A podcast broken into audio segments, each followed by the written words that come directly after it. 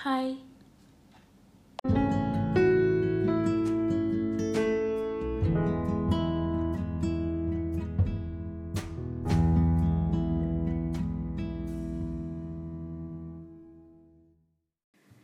Ya, bismillahirrahmanirrahim.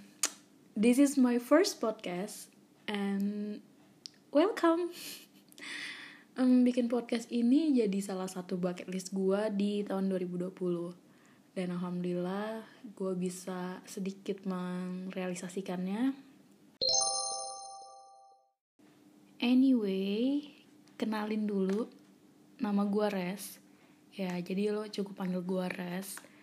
Hmm, sekarang gue masih jadi seorang mahasiswi di salah satu perguruan tinggi yang gak harus gue sebutin kan namanya podcast ini bakal lebih banyak ngomongin tentang hidup.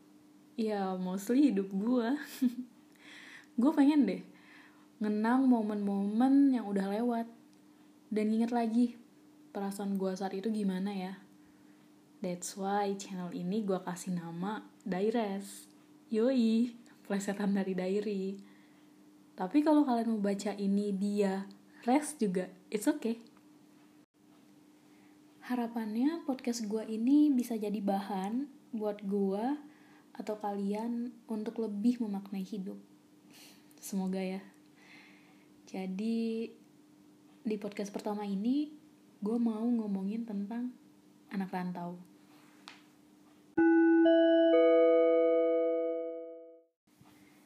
Ya, jadi konten sensitif gak sih? Tapi tenang, gak akan mengandung bawang. Insya Allah. Kerasa banget. Ternyata udah tiga tahun gue jadi anak rantau.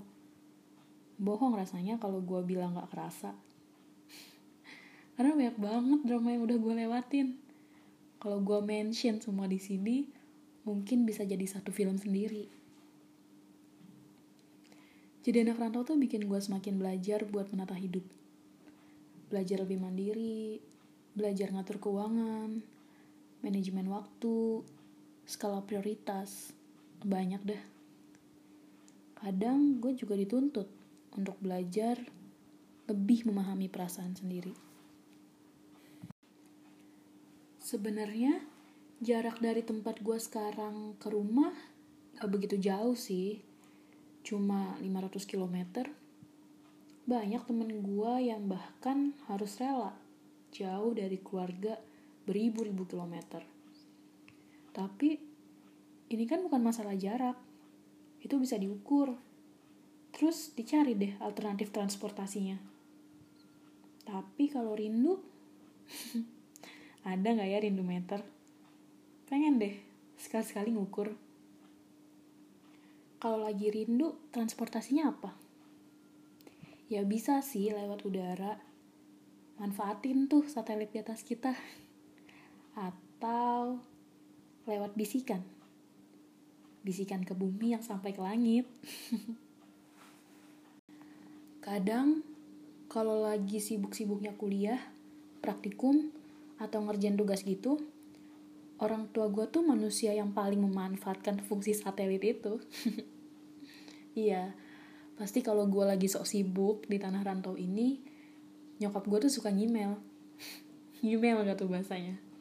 Tapi itu justru jadi jurus terjitu ya nyokap gue keluarin. Karena sarkas banget.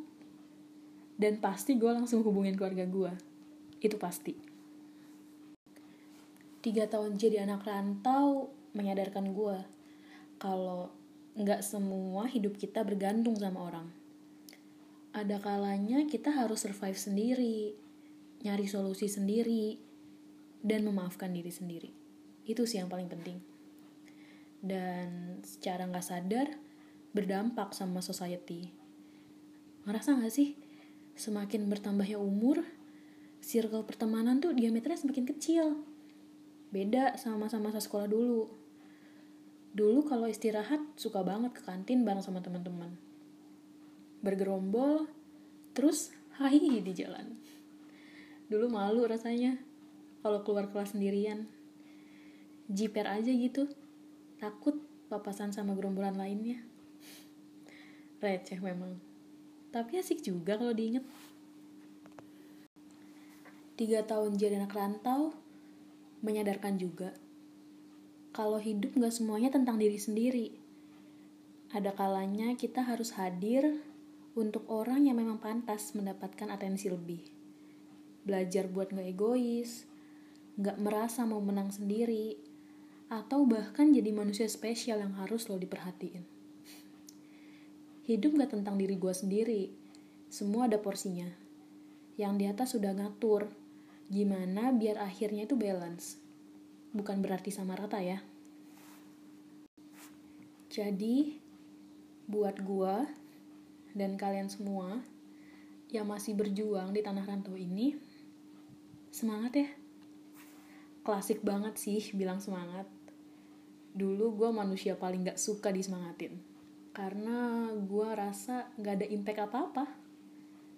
Tapi semakin ke sini gue semakin sadar dan menghargai kalau orang yang nyemangatin itu lagi transfer energinya. Guanya aja dulu yang gak sadar. Terakhir, jangan lupa selalu berterima kasih sama yang mengatur semesta. Terima kasih juga kepada raga yang masih mau berjuang menjemput asa.